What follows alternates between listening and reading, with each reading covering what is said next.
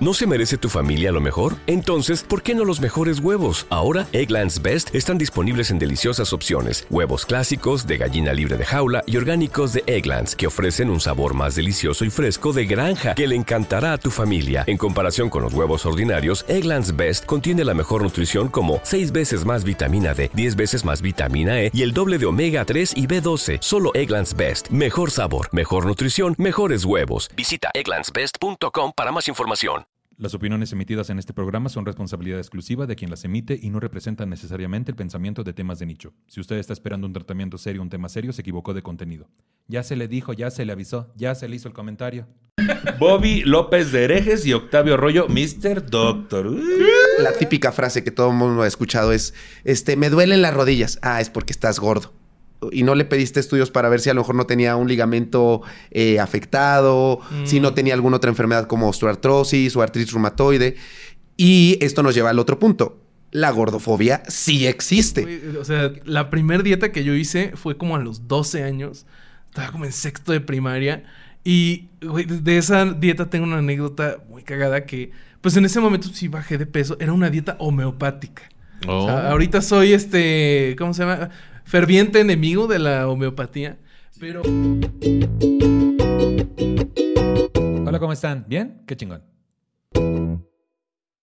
Hola, ¿cómo están? Bien, qué chingón. Soy Nicho Peñavera y les doy la bienvenida a Temas de Nicho, un podcast donde cada episodio hablaremos de un tema serio de forma cómica para tratar de entenderlo mejor y dejar de considerarlo un tema de nicho. Chiquechi. Bienvenidos, Bobby López. López. Bobby López. Frutilupis. Bobby López de Herejes y Octavio Arroyo, Mr. Doctor. ¿Cómo estás, doctor? A ver, Muy, cuéntame. muy emocionado. ¿Qué hiciste ayer? Ay, sí te- ¿Qué hice ayer? Vengo, este, anoche, si me escuchan un poco ronco, este, fui a una fiesta de YouTube, entonces ya acabamos un poquito tarde, por eso estoy así, pero con toda la actitud y muy emocionado de poder hablar de este tipo de temas que, que me gustan, me apasionan, y le decía a Nicho justamente antes de, de entrar al aire, porque yo siempre me siento en la televisión, ¿eh? O sea, cuando estoy, yo Haz de cuenta. soy Galilea Montijo, Andrea Legarreta, volteo, hablo. Eh, Por eso decía, eh, no, no brillo, no brillo, me- no me hagan tanto close-up porque hoy traemos el poro un poco abierto. Entonces, este... No brillas, no brillas, no, te brillamos. preocupes. Ya, ya estamos, ya los matices, ahorita Ya. controlamos. Perfecto. Entonces, eh, fui a la fiesta, pero estoy muy contento, eh, emocionado y lo debo de confesar un poco nervioso porque no sabía que iba a haber un segundo invitado, pero está perfecto. Así Sí. podemos debatir y hay más preguntas que pueden surgir. Sí, o sea, realmente que el especialista eres tú. Nosotros venimos aquí a rellenar y vaya que rellenamos. O sea, Muchísimo, justamente. relleno. Un rellenón. No, hombre, ¿qué dices tú? Qué padre. ¿Tú cómo estás, Bobby? Eh, muy bien, güey. Este, feliz porque pues, me dijiste, Bobby, vente a hablar de, de obesidad, pero al mismo tiempo dije, un momento. Ok, Nicho me está invitando exacto. a hablar de obesidad. ¿Qué está pasando? Pues porque tus puntos de vista siempre son ok. Y Muy porque bien. estamos obesos los dos. Así que, Güey, pues es que tenía. Necesitaba el que me hiciera segunda. No, te iba a dejar morir solo. No me dejes nunca. morir solo en esto. Ahorita nos- se nos va a decir nuestras verdades. Sí, se nos va a para cantar. que nos vayamos los dos bien tristes de aquí. Nuestro precio. O a lo mejor salimos con una banda gástrica gratuita. A lo mejor. Ya sí, ya o, con, o con una banda de otro tipo. O con una banda. De rock, exacto. De rock, O o de pop, una- como una- las JNS. Mira, mínimo una banda en, el- en la cabeza estaría Exacto. bueno. Para empezar a Como hacer Cobra. Kai, ¿no? Como Cobra Kai. Ándale. Sí, nada más que nosotros seamos como Elefante Kai. Se cae, así ya cualquier cosa. Pues justamente de eso vamos a hablar. La obesidad extrema tiene un mayor riesgo de mortalidad a una edad más temprana debido a enfermedades cardíacas, accidentes cerebrovasculares, diabetes y enfermedades del hígado y de los riñones, según los resultados de un análisis de datos de 20 estudios a gran escala realizados en personas de tres países. Y a pesar de ser una condición que atenta contra la vida, en muchas partes se sigue tratando como una cuestión meramente estética, donde se toma en cuenta la apariencia por encima del bienestar. Ah, como en Instagram, te decía. Eh. o sea, es Instagram de lo que vamos a hablar. Sí. No, es- no. Mortalidad. fi- Somos muy mortales. Todos, todos y todos nos vamos a morir. El problema es cómo.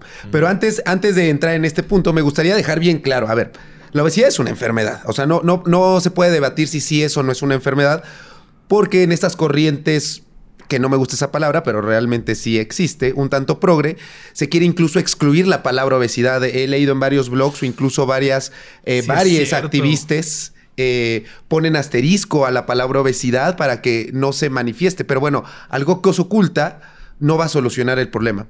La obesidad es una enfermedad, es una enfermedad crónica, no se cura.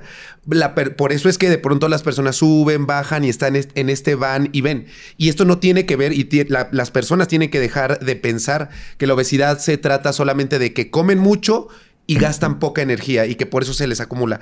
La obesidad es una enfermedad multifactorial que tiene muchos contextos. El peso es simplemente la punta del iceberg, o sea, abajo hay muchísimos más trastornos y justamente los médicos estamos para investigar. Es como de la típica frase que todo el mundo ha escuchado es, este, me duelen las rodillas. Ah, es porque estás gordo y no le pediste estudios para ver si a lo mejor no tenía un ligamento eh, afectado, si no mm. tenía alguna otra enfermedad como osteoartrosis o artritis reumatoide. Y esto nos lleva al otro punto. La gordofobia sí existe, porque de pronto estamos también muy polarizados a decir, o sea, creemos que si, que si o, muchas personas creen que si como médico digo la obesidad es una enfermedad, en automático soy gordofóbico y no acepto la palabra gordofobia.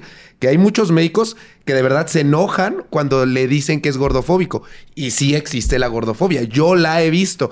No la he vivido, pero sí la he visto donde hay médicos que en automático... Eh, estigmatizan al paciente simplemente por su peso sin haber eh, investigado más allá. Sí, o sea, cualquier médico que vas tú del Seguro Social, ahí sí, siempre es este, ah, pues el primer paso es que le vamos a poner un plan alimenticio y te ponen el plan alimenticio que es prefabricado, o sea, no es no va tu medida, no y va en tu, próxima cita que es en seis meses, ¿no? Sí, y en seis meses ya tienes que pesar 80 kilos menos.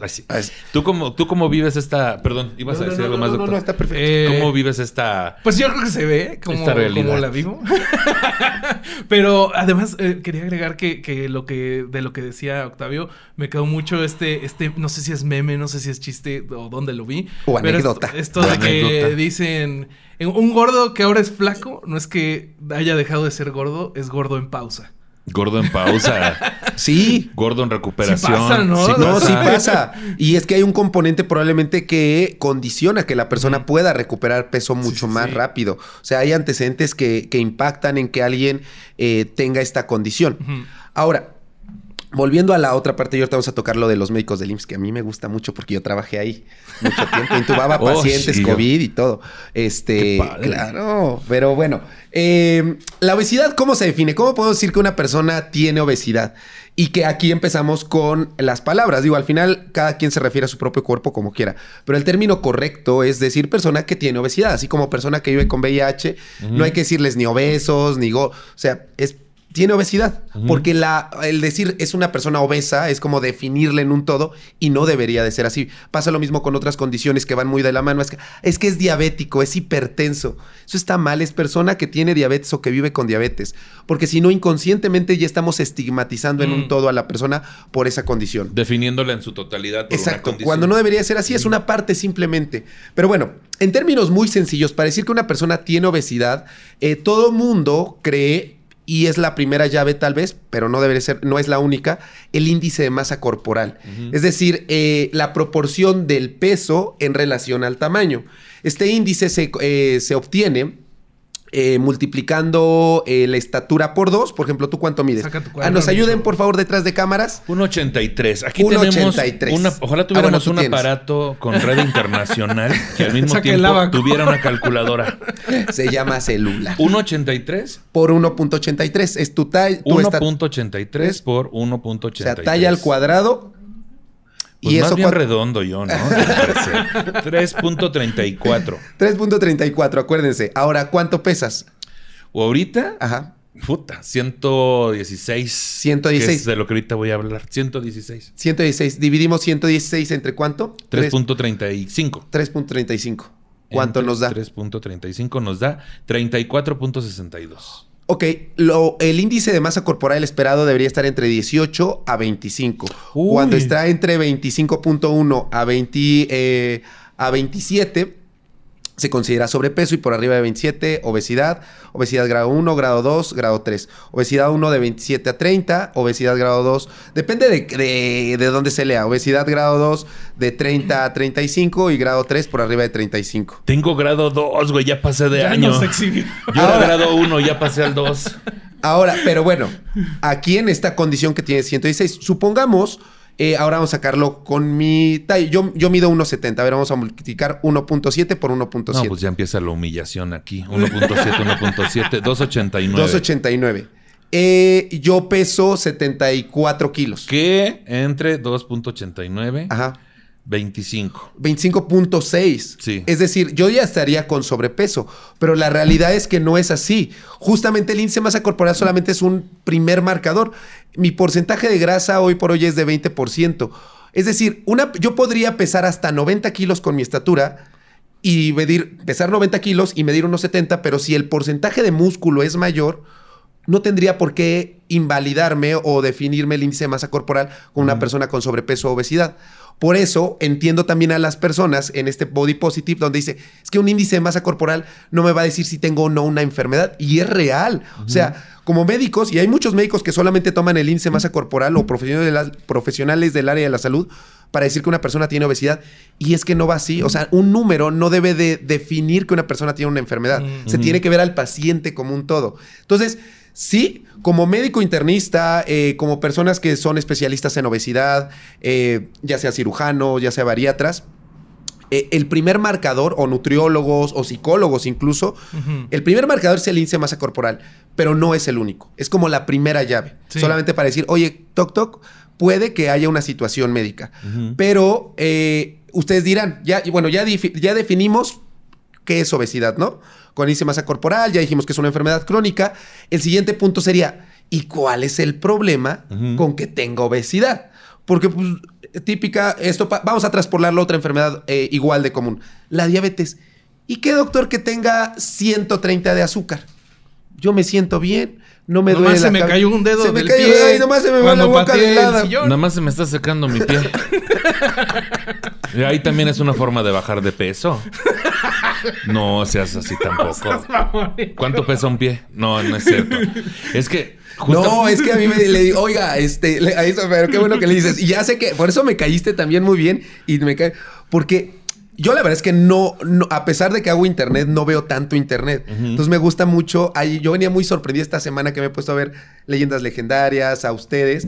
Tiene un humor muy ácido, son muy cancelables. Pues es que pero la- a mí me gusta, pero a mí me gusta, ¿sabes? O sea, eh, es la vida. Fue la vida, no es mi culpa. No, está bien. Es el sistema, ¿eh? Cual- orillados. cualquier cosa es el sistema, ¿sí? Si no cancelan a otros, eh, ¿por qué? ¿Verdad? Soy, soy, soy minoría aparte. Tengo Sí, derecho, me tengo voy a victimizar. La vida me ha ido mal. ¿Qué pasó? Oye, pero eh, mira, fíjate, ahorita hablando de lo del pie, de decir, oye, eh, señora, ya tiene que bajar, o sea, pesa 80 kilos, tiene que bajar eh, 20 kilos, por si algún e- un Ah. ejemplo que ahorita vamos a ver. Este, y a la, a la siguiente consulta sí bajó este 10 kilos, porque le mocharon una patita. Ay, te pobrecita, mi señora. Decía, pues unas tostadas. De pata, aquí vi de una- pata. Ya ves que aquí son muy, muy, muy No hay que desperdiciar populares, nada. no hay que desperdiciar nada, pero van a saber bien dulce, te decía. No es cierto ya. Pues mira, yo aquí tengo una definición también ahí igual para complementar. A ver. La Organización Mundial de la Salud, la OMS, define el sobrepeso y la obesidad como una acumulación excesiva de grasa que supone un riesgo para la salud. La grasa en sí es una reserva natural de energía de los seres humanos que compartimos con el resto de los mamíferos, pero en exceso es perjudicial. La obesidad puede producirse por factores que van desde aspectos genéticos y ambientales, pasando por el estilo de vida. Ocurre cuando la ingesta de calorías excede el gasto energético, lo que ocasiona aumento en los depósitos de grasa corporal y por ende ganancia de peso. La obesidad no es un problema estético, es un problema médico que aumenta el riesgo de enfermedades y problemas de salud como enfermedades cardíacas, diabetes, presión arterial alta y determina- determinados tipos de cáncer. ¡Ah! ¡Qué miedo! A menudo se considera un grado extremo y peligroso de sobrepeso que supera límites normales de almacenamiento de energía, segregando lípidos y pone en riesgo el funcionamiento adecuado del organismo. Ahora, yo mi historia con obesidad, ¿no? Ah, cuéntanos.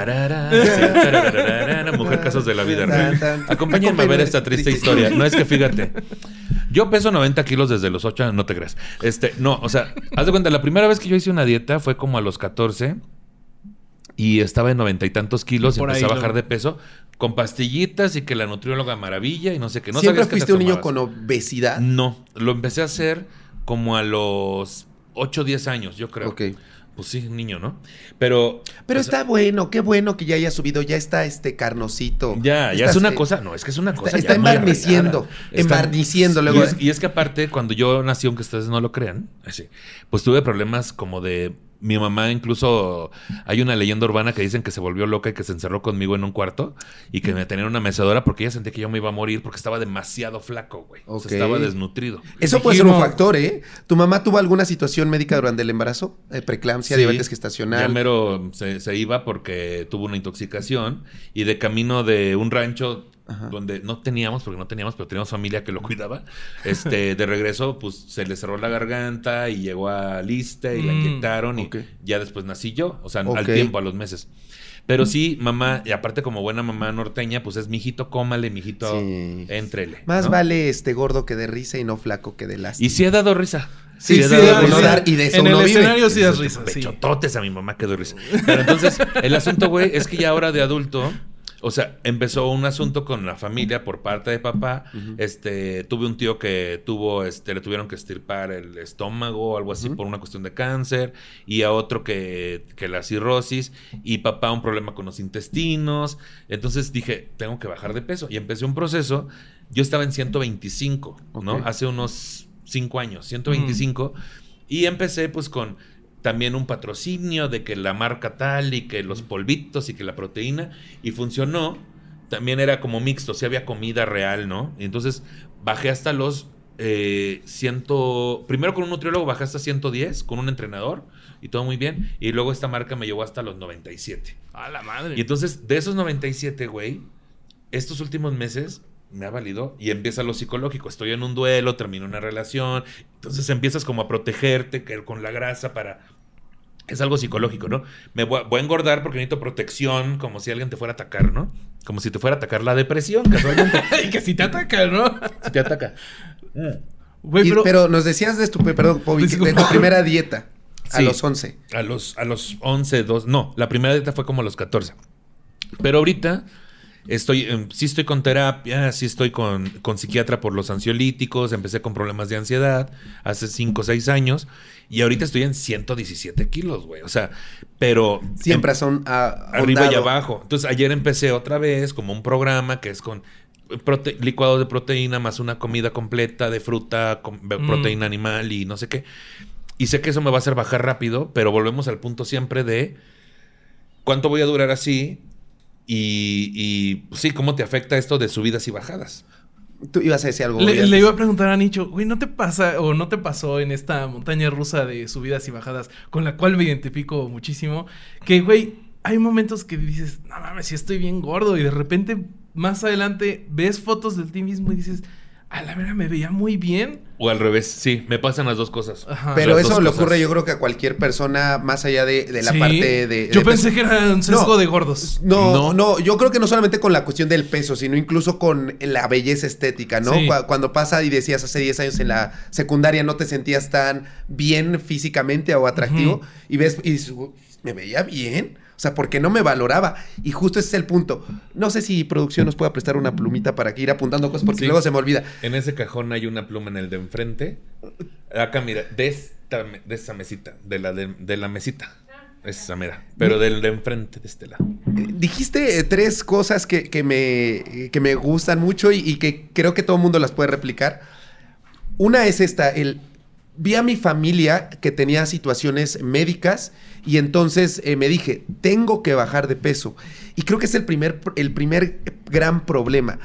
Al ser una la obesidad una enfermedad, pasa lo mismo como con el alcoholismo o el tabaquismo. La persona sabe que fumar no es lo más adecuado para su salud.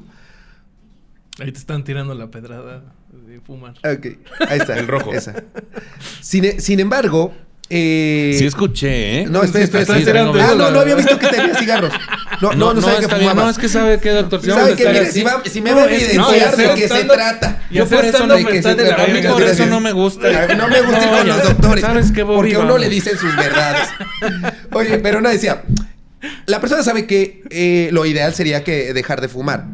Pero tiene que surgir desde esta necesidad y cambiar, y de ahí que importe tanto la parte psicológica que ahorita hablaremos como parte del tratamiento de la obesidad, el tengo que bajar por el quiero bajar de peso. O sea, no, no debería de, de una persona eh, comer correctamente, hacer ejercicio, acudir a terapia porque tiene que. Es porque quiero dejar de hacerlo. Y desde ese quiero va a ser mucho más fácil poder apegarse a un plan de alimentación. Porque si estamos con esta parte de, es que sí, tengo que bajar de peso, tengo que comer mejor, tengo, tengo, tengo, tengo, es, tiene que surgir desde el quiero bajar de peso.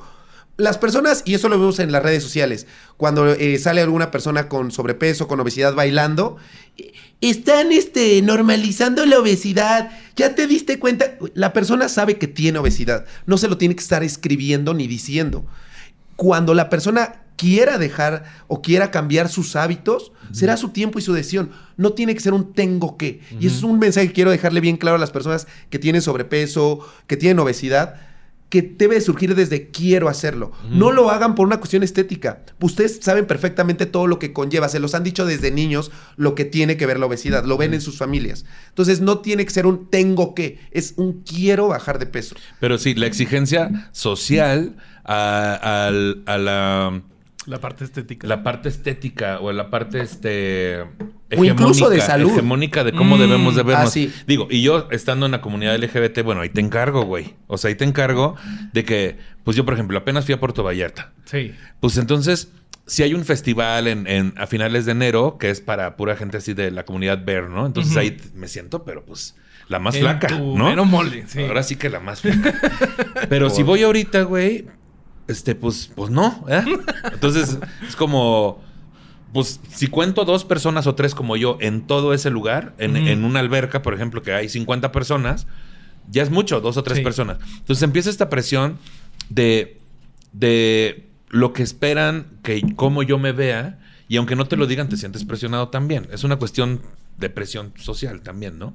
Entonces, si quieres, vas a hacer como una, una tablita, nos vas a hacer una, un No, no, ejercicio? no, quería yo, yo, es que luego se me olvidan las palabras donde quiero intervenir. O sea, esto del tengo Ah, ya. que, quería decirlo. Y la otra es, a los, a los 14 años fue la primera vez que hice una dieta. A ver, entendamos que todos hacemos una dieta todos los días. Que sea adecuado o no sea adecuada es otra cosa. Pero todo, o sea, lo que hoy te comiste es parte de tu dieta. Que sea una dieta que te ayude o, o que te aleje de tus objetivos es otra cosa, ¿no? Entonces, no hay ni dietas ni buenas ni malas. Y tú decías, eh, también dijiste otra frase de comida normal. A ver, toda la comida es normal. Dejen de estigmatizar a los alimentos. No hay alimentos ni buenos ni malos. No, es que la papa es muy mala para el colesterol. O este, las almendras son muy buenas para la inteligencia. A ver, no hay un producto mágico ni que te haga más inteligente como el calcetose de sus mamás les tocó. Mm. De- a mi mamá me decía, toma tu calcetose. La emulsión para de hacer- Scott, La emulsión de Scott. Desde su privilegio, ustedes en mi casa a veces, compra- a veces compramos una bolsita de Quick. de cu- El de fresa es mi favorito. A mí, la Sí. verdad, no me tocó la emulsión Scott. No. Lo vi en casa de unos vecinos. Bueno. Que decían, vengan porque les toca. Pero yo me refiero a estos productos que son com- que, que la comida en polvo, güey, que la proteína en polvo, que este, que el, el diurético, que si el otro que es para activarte, estos, estos productos que venden como en paquete y empiezas a, a- y después ya comida real me refiero a como un plato con comida que puedes este Ah, ok. Ok, Que sí, sí. Bueno, que ahorita hablaremos sobre eso de esos paquetes. Esos paquetes donde dices diurético y proteína, dados por quién. por las marcas que vas y los compras. Ay, ahorita vamos a Este hablar sobre el tratamiento. Como de las dietas cetogénicas y Va- esas vamos a hablar ahorita sobre el tratamiento real de la obesidad. Pero- y, y- y entraremos ahí en una Si cuestión. nos vamos tantito ahí a la, a la cuestión de las dietas, güey, o de más bien de estos regímenes, regímenes, regímenes, regímenes alimenticios, Regímenes. regímenes, regímenes alimenticios, Bobby. ¿Cuál ha sido tu experiencia? Ah, la madre, pues igual que tú, güey. O sea, la primer dieta que yo hice fue como a los 12 años. Estaba como en sexto de primaria. Y, güey, de esa dieta tengo una anécdota muy cagada que, pues en ese momento sí bajé de peso. Era una dieta homeopática.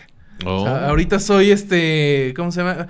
Ferviente enemigo de la homeopatía. Sí. Pero hay, hay una cosa que está muy cagada, que es que de años después, alguna de mis tías o alguien quiso volver a buscar a, a ese profesional de la salud. Y ya no lo encontró y empezó a intentar escarbar por qué ya no aparecía y resultó que el tipo tuvo que huir porque descubrieron que los chochitos no eran de azúcar y que sí traían algo.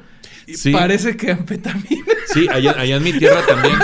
Allá, allá en Tampico, pues güey, que la anfetamina o que allá había un doctor que eh, es el ponchagordas, así le decían. El ponchagordas. y luego se volvió en el matagordas, güey. O sea, ¿me entiendes? Y, y a ver, vamos como a la- las dietas. Yo, yo en mi caso, que el, que el chochito, que no sabías Sí. lo que era. Yo, este, que el, el polvo, este, tratamiento para 10 días que tomas un licuado de proteína en la mañana y en la noche. Y en intermedio, una madre que te activa con cafeína para quemar. Y en la tarde noche, un diurético. Y en medio, una comida, comida, una comida, una comida con vegetales, fruta, este, cereal, o sea, pan, tortilla, algo así, limitadito y proteína animal. O también esta otra de, también la tuve, de este, un- que 20 gotitas de este y luego otra, y no sabes qué trae el chingado líquido, nunca te dicen, pero también bajas en chinga. Y luego está esta otra de, este, sustitución por productos que son en polvo o, o sólidos, pero, bueno, también el polvo sólido, pero me refiero a que sustituyendo que porque son keto. ¿No? Las- la dieta keto. Y la del ayuno. Mm. O sea, eso es lo que ahorita hemos escuchado por todos lados. Primero me gustaría hablar que me dieras tu opinión sobre esta de lo que te dan para tomar y tú no sabes lo que es, güey. Pues está muy mal. O sea, porque evidentemente un profesional de la salud te tiene que explicar. A ver, tu cuerpo, tu decisión. Y cuando, ahorita que estaban con las vacunas eh, por lo de COVID, es que quién sabe que tengan esas cosas, quién sabe que no están inyectadas, ah, pero bien que se toman su refresco y todo, que no voy a estigmatizar. suéltanos, ya, ya. suéltanos, ya basta de estupideces, diría mi Me- Eva me Rojas. está doliendo mi pechito. Pero estamos de acuerdo que no me voy a meter yo algo a mi cuerpo que no sepa qué trae. O sea, dentro del cristianismo eh, hay una frase que me dicen mucho las personas, porque el 80% de los mexicanos son católicos, que nuestro cuerpo es el templo de Dios. Y evidentemente no le va a meter cualquier cosa al templo eh, de la persona. Entonces, definitivamente esos polvitos que no te dicen qué es lo que traes, como lo que decía Bobby de las pastillitas, eso pasa con otras situaciones médicas. Hay un producto, por ejemplo, para las articulaciones que lo venden como naturista que se llama Artriking, Ujú. que es muy natural, que con Ortega y muchos viejitos se lo toman para sus dolores. Trae cortisona, pero claro, ¡A no dice qué es lo que traía y por eso los- las personas suben de peso. Entonces puede ser muy peligroso, muy pegriloso, diría mi Kimberly, la más preciosa, eh, todo lo que, este, lo que se meten. El tratamiento de la obesidad consta de tres puntos cardinales. Estos son los tres puntos para tratar la obesidad. Y no lo digo yo, lo dice la ciencia, como diría Arenita. Uno, terapia cognitivo-conductual. O sea, tiene que ir de la mano con un psicólogo o un psiquiatra. Dos, eh, farmacológica, o sea, medicamentos, que solamente hay cuatro avalados, que ahorita vamos a decir cuáles son. Y tres, eh, la parte de la cirugía metabólica o bariátrica. Esos son los tres tratamientos para el manejo de la obesidad. La terapia cognitivo-conductual va o engloba la parte de aprender a comer, de aprender a hacer ejercicio y de mejorar la parte de salud emocional. Hay muchas hormonas que están en desequilibrio cuando hay obesidad y una de las que está en, en desequilibrio y que está muy elevada es el cortisol, esta hormona del estrés. Cuando una persona no duerme correctamente o está sumamente ansiosa, va a ser mucho más difícil que baje. Ya suéltame, por favor. Va a ser más difícil que baje de peso. Entonces, ¿cómo manejar la cuestión emocional? Yendo a terapia, con cuestiones cogni- cognitivo-conductuales. Hay psicólogos especialistas en la obesidad para ir poniendo metas reales sobre nuestra conducta, sobre crear hábitos, sobre tener disciplina. Por eso es como, o sea, cuando uno va a la tienda y abre un- el refrigerador, de un lado está el refresco y de otro lado está el agua. Tú en el fondo sabes que lo ideal sería tomar agua. Refresco. Ah, agua. Agua. Ah, agua. Pero, Red Bull. Pero, ¿qué, le- qué lleva a la persona a decidir tomar refresco?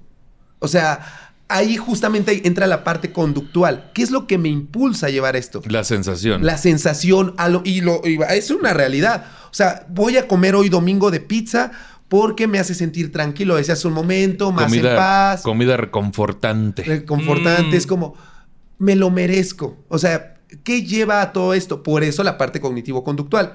En la parte de cirugía eh, bariátrica, pues puede ser la manga gástrica, algunas eh, reducciones, que ahora, lo quiero dejar muy claro, ¿eh? La cirugía bariátrica debe de ofertarse incluso como primera opción. Muchos médicos ¿Ah, sí? incluso, sí. O sea, si la persona, hay criterios de elegibilidad Pero a grandes rasgos, toda persona con obesidad grado 2 es una persona candidata, incluso con grado 1, si tiene alguna comorbilidad, es decir, alguna situación médica como diabetes, hipertensión.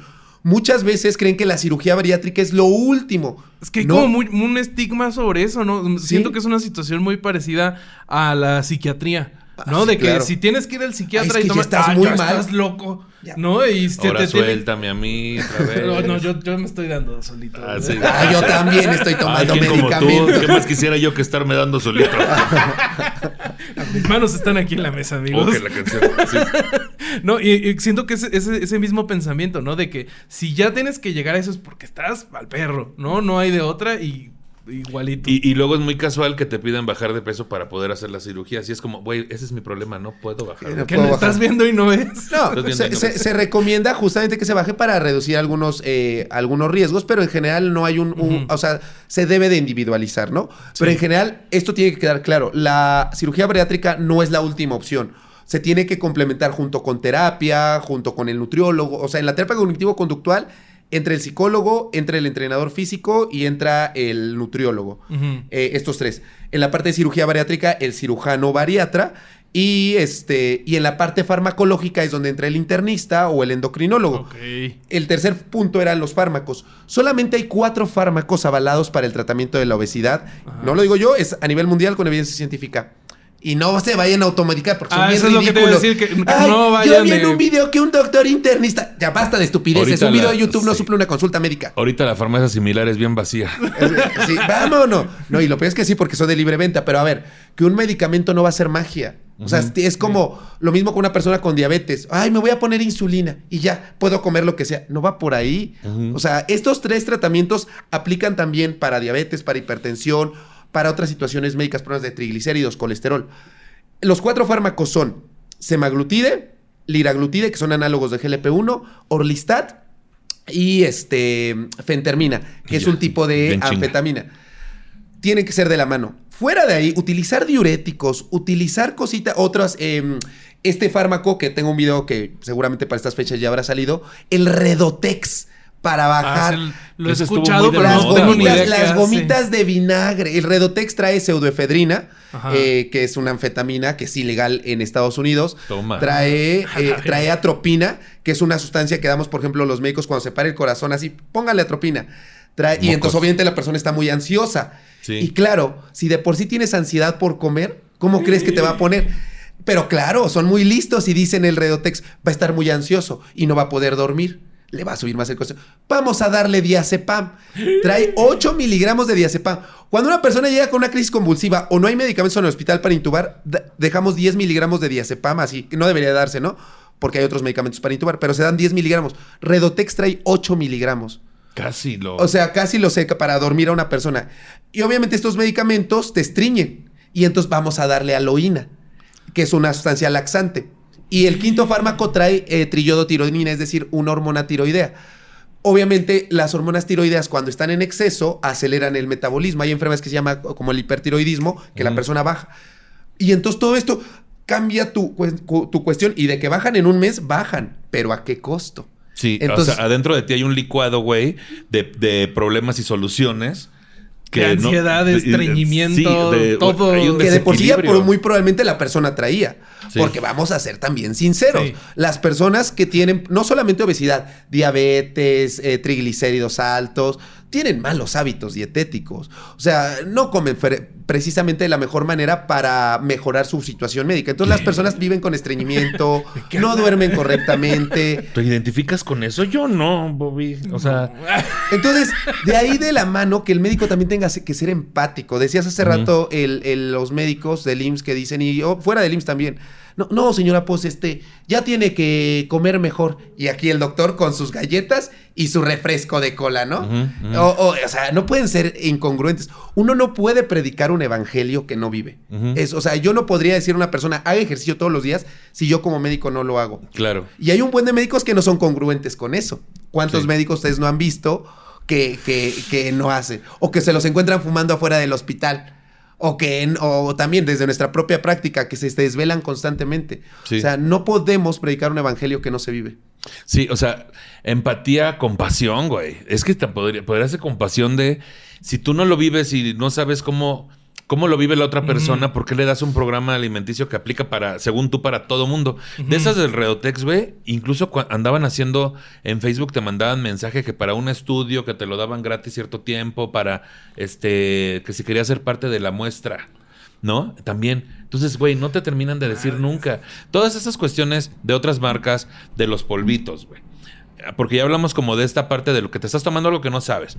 Pero estos programas de 10 días o 20 días con esta proteína en la mañana y en la noche o con estos sustitutos de alimentos, Como los de Herbalife. Los de Herbalife y otras tantas. Omnilife. Este, ¿qué, qué onda con ese show? Porque mucho, vamos a hablar desde lo conspiranoico un poquito, que es nuestra... A ver, venga, nuestra venga. Eso. Eso que se decía de que el director de Herbalife y que terminó teniendo cáncer y que su familia también. O y que, tienen había- un premio Nobel, ¿eh? También que- dicen eso. También. Ay, que- no mames, o que- esa no la sabía. o que, no o que puede este, ser. o que este, la forma de vendértelo es que es ante la desesperación de la gente que entra a estos programas en donde dan cierto dinero, les dan producto y les hacen un coco wash bien cabrón, es una piramidal, un- una multinivel, sí, multinivel, donde, donde les hacen un coco wash de si vendes tanto y vas a tener esto y vas a lograr tal cosa y tu vida va a cambiar. Entonces, hay una desesperación por vender y cuando un vendedor está desesperado te puede decir lo que él quiera, ¿no? Sí. Con tal de vender. Entonces, ¿qué onda con estos, estos productos? Es Maravilla. que, doctor, yo me siento, ese logo de el eslogan es, me siento bien. Pregúntame, Pregúntame cómo.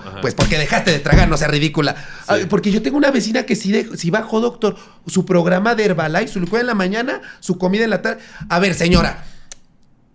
O sea, si hace un di- una dieta hipocalórica, es decir, con menos cantidad de calorías de las que comía, o sea, menos gasolina le entra a su carro, evidentemente va a bajar de peso. O sea, si en la mañana se estaba echando este, su torta de tamal, en la comida, la comida normal, y en la noche cenaba su pieza de pan, y ya cambió esta cantidad de calorías que tenía por un licuado que tiene menos calorías, es obvio que va a bajar. O sea, aquí tiene una cuestión meramente lógica. ¿Por cuánto tiempo va a ser sostenible? Además, estas personas no son nutriólogos, o sea, no son expertos en el área de la No, salud. ni de pedo. Es tu vecina que te aceptó comprar ese paquete. Pero ahí es donde viene la parte donde cómo te lo venden. O sea, este, e- esta parte del marketing personal que hacen. Por eso siempre critico a los doctores, porque no saben vender tampoco la medicina. Y aquí por eso vinimos para acá, para convencerla, igual que la vecina convence a su mamá, que un doctor en YouTube convenza a las personas hablándoles de tú a tú.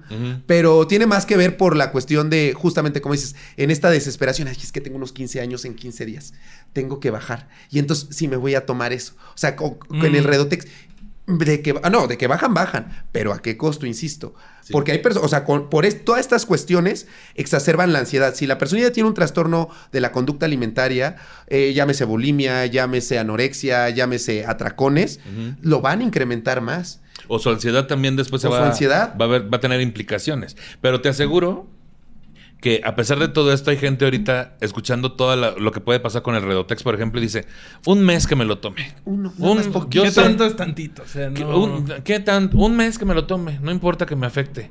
Así pensamos. Pero entonces, acá, re- o sea, no sé cómo sea la palabra. Estamos de acuerdo que entonces debería quedarnos ya claro que la obesidad no es una cuestión de estética. Sí, no. Pero a su vez, las personas que lo viven sí lo terminan tra- eh, llevando una cuestión estética. Y por la presión social de decir, es que tengo que bajar, quiero bajar. Uy, no. O sea, tiene que ser algo muy de decir, quiero, qui- quiero sentirme bien. Quiero dormir correctamente, quiero que me deje de doler la cabeza. Porque yo siempre que van pacientes conmigo para tratar diabetes, hipertensión, obesidad, les digo, no lo hagan, el- lo del peso va a ser último. O sea, no hay un peso, porque eso también es bien importante. Cuando alguien tiene obesidad, no hay un peso ideal para la persona con obesidad. Muchas veces eh, se dice, eh, tú tienes que tener este peso. O si tu nutriólogo te dice, oye, tu peso ideal es este, mm, no hay un peso ideal. No te puedo decir a ti, tienes que bajar tu... Si mides, eh, ¿cuánto me dijiste? Un 83. Eh, tu peso ideal debe ser 80 kilos. Mm, no, porque depende del porcentaje de músculo, de grasa. Te decía, podrías pesar 100 kilos siem- siempre y cuando sea de músculo. Entonces, un peso ideal no va por ahí. Más bien son otros factores para que lo tomen en cuenta. El peso es lo último que se debe de valorar. Claro, en este contexto, si lo llevamos a otra condición médica que va de la mano con la obesidad, la diabetes, está bien comprobado que personas con diabetes de menos de 5 años de evolución, si hay una pérdida de 15 kilos, la diabetes puede remitir. Ojo, remitir, no curar. La diabetes no se cura. Eh, igual que la obesidad, no se cura. Se puede entrar en momentos de remisión. Entonces, eh, ahí sí aplica el de bajar esta cantidad de, de peso. Yo no soy remiso ahorita, fíjate. ¿Tú No, fuiste no estás- bola negra o bola blanca? Así, servicio militar. Es que yo no llevé, ese fue el problema, no terminé lo del servicio No, militar. yo creo que sí, yo, yo fui bola negra y. Yo ahorita pero- soy bola como Ahorita bronceada. sigo siendo bola negra. Yo soy bola bronceada porque fui a Vallarta, te decía. Tú eres, tú eres bola blanca. Güey, está mal eso que estamos diciendo. No, o sea, sí, o sea, es que hay que entender que es una como el alcoholismo, güey. Sí, Habrá- pero- O sea, solo por hoy. Es que, es que, güey, es que hay que tratarlo igual porque también viene desde motivantes similares, ¿no? Psicológicos, este, desde la escasez de algunas cosas. Quieres cubrir Sí. algo que sientes que te falta y, y la comida siempre ha sido un, un factor de mucho confort y de premio, me, me merezco este premio y de protección. O sea, si, si en tu familia aprendiste que cómele bien, mijito, para que crezca fuerte. Y pues sí, creces fuerte, pero, pero de macizo. Sí, güey. sí, O sí, sea, no, y, y aparte, eh, o sea, eh, a ver, que ahorita lo estoy diciendo muy fácil, ¿no? Pero hay un- todo un contexto por el cual en Latinoamérica hay obesidad. O sea, justamente una forma de demostrar amor tiene que ver con la comida. Ah, y claro, las mamás, eh, y lo decíamos, a mí mi mamá lo hacía. O sea, mi mamá me decía, ay, este, te voy a nutrir muy, porque claro, venden esta idea de, este, para crecer grandototote tus choco crispies, que tu danonino. Tienen 12 vitaminas, ¿no? ¿Quién Y sabe mira qué sea que sí, y- eso? y, mira pero- que yo sí, mi cereal favorito, y me lo tomé muy en serio, sí parezco el elefante de Melvin, Melvin de los Choco Crispies, güey. Ya antes no me salió nariz porque también me gustaban los frutilupis, así una narizona. Tuviera Pero, claro, y, y te ven esta idea para crecer grandototote, pero a los lados. Sí, o sí, sea, sí. porque tiene un buen de- una cantidad excesiva de calorías y de azúcares añadidos. Entonces, sí tenemos que cambiar ciertos conceptos y ciertas ideas, como lo que decías. Es que sí es cierto, si trae vitaminas es sano. O la típica de. No, doctor, yo no- ya no le pongo azúcar a mi eh, café. Le pongo miel, porque si es. Porque Le es pongo natural. mascabado, ¿no? Eh, eh, Porque si es natural es sano. Ay, señora, el veneno de víbora también es natural y cuando le muerde se anda muriendo. Entonces, creer que porque algo es natural, Sí. como la homeopatía o, o la herbolaria, no es sinónimo de que sea... eh, Que funcione, Que ¿no? funcione o que sea sano. Se me hace muy interesante este truco que nos han dado toda la vida, güey. De Gracias. Está de la chingada el producto, pero ahora trae más vitaminas y minerales. Dices, bueno, pues gracias. Entonces güey. ahora sí, ahora es como sí. cuando pagas una, no sé, en Mercado Libre. Es que si compras cierta cantidad, este, ya te dan este HBO gratis. Sí, pero todo lo demás que gastaste, mejor nada más paga el HBO, güey. O sea, se vuelve como un adquirir Mm. supuestos beneficios para, para ocultar lo perjudicial. Y justo, qué bueno que acabas de tocar esto, porque vamos a llevarlo, seguramente les tocó a ustedes también, como con mi mamá lo decía. Doctor, ¿y no le harán falta unas vitaminas? Es muy común que lleguen personas con diabetes, eh, eh, con obesidad, diabetes, hipertensión, las tres juntas, y, me dicen, doctor, me siento muy cansada, ¿no me harán falta unas vitaminas? Ay, señora, o sea, vita, pues coma verduras, la mejor fuente de vitaminas y minerales son las verduras, pero se siente mal porque trae glucosa en 300, eh, triglicéridos en 500, o sea, como tú decías, quieren con vitaminas, con una pastillita mágica, solucionar todo eh, su, su- su mal. Bueno, su mal por, eh, por sus antecedentes, por todo cómo, cómo se han comportado. Entonces, sí tenemos que darle su justo valor y decir, voy a ir con el médico y hacerme muy consciente que probablemente todo esto que, me, que, que siento tiene que ver con mis comportamientos en comida, en ejercicio, en sueño, en estrés, que es lo que me está llevando a, a- a tener estas situaciones médicas. Gracias, amigas. Y oye, justo también eh, eh, hace poquito leía sobre algo de pseudociencias y Richard Feynman decía que eh, algo que pasa muy seguido es que cuando hay dinero involucrado, la ciencia sale volando por la ventana, ¿no?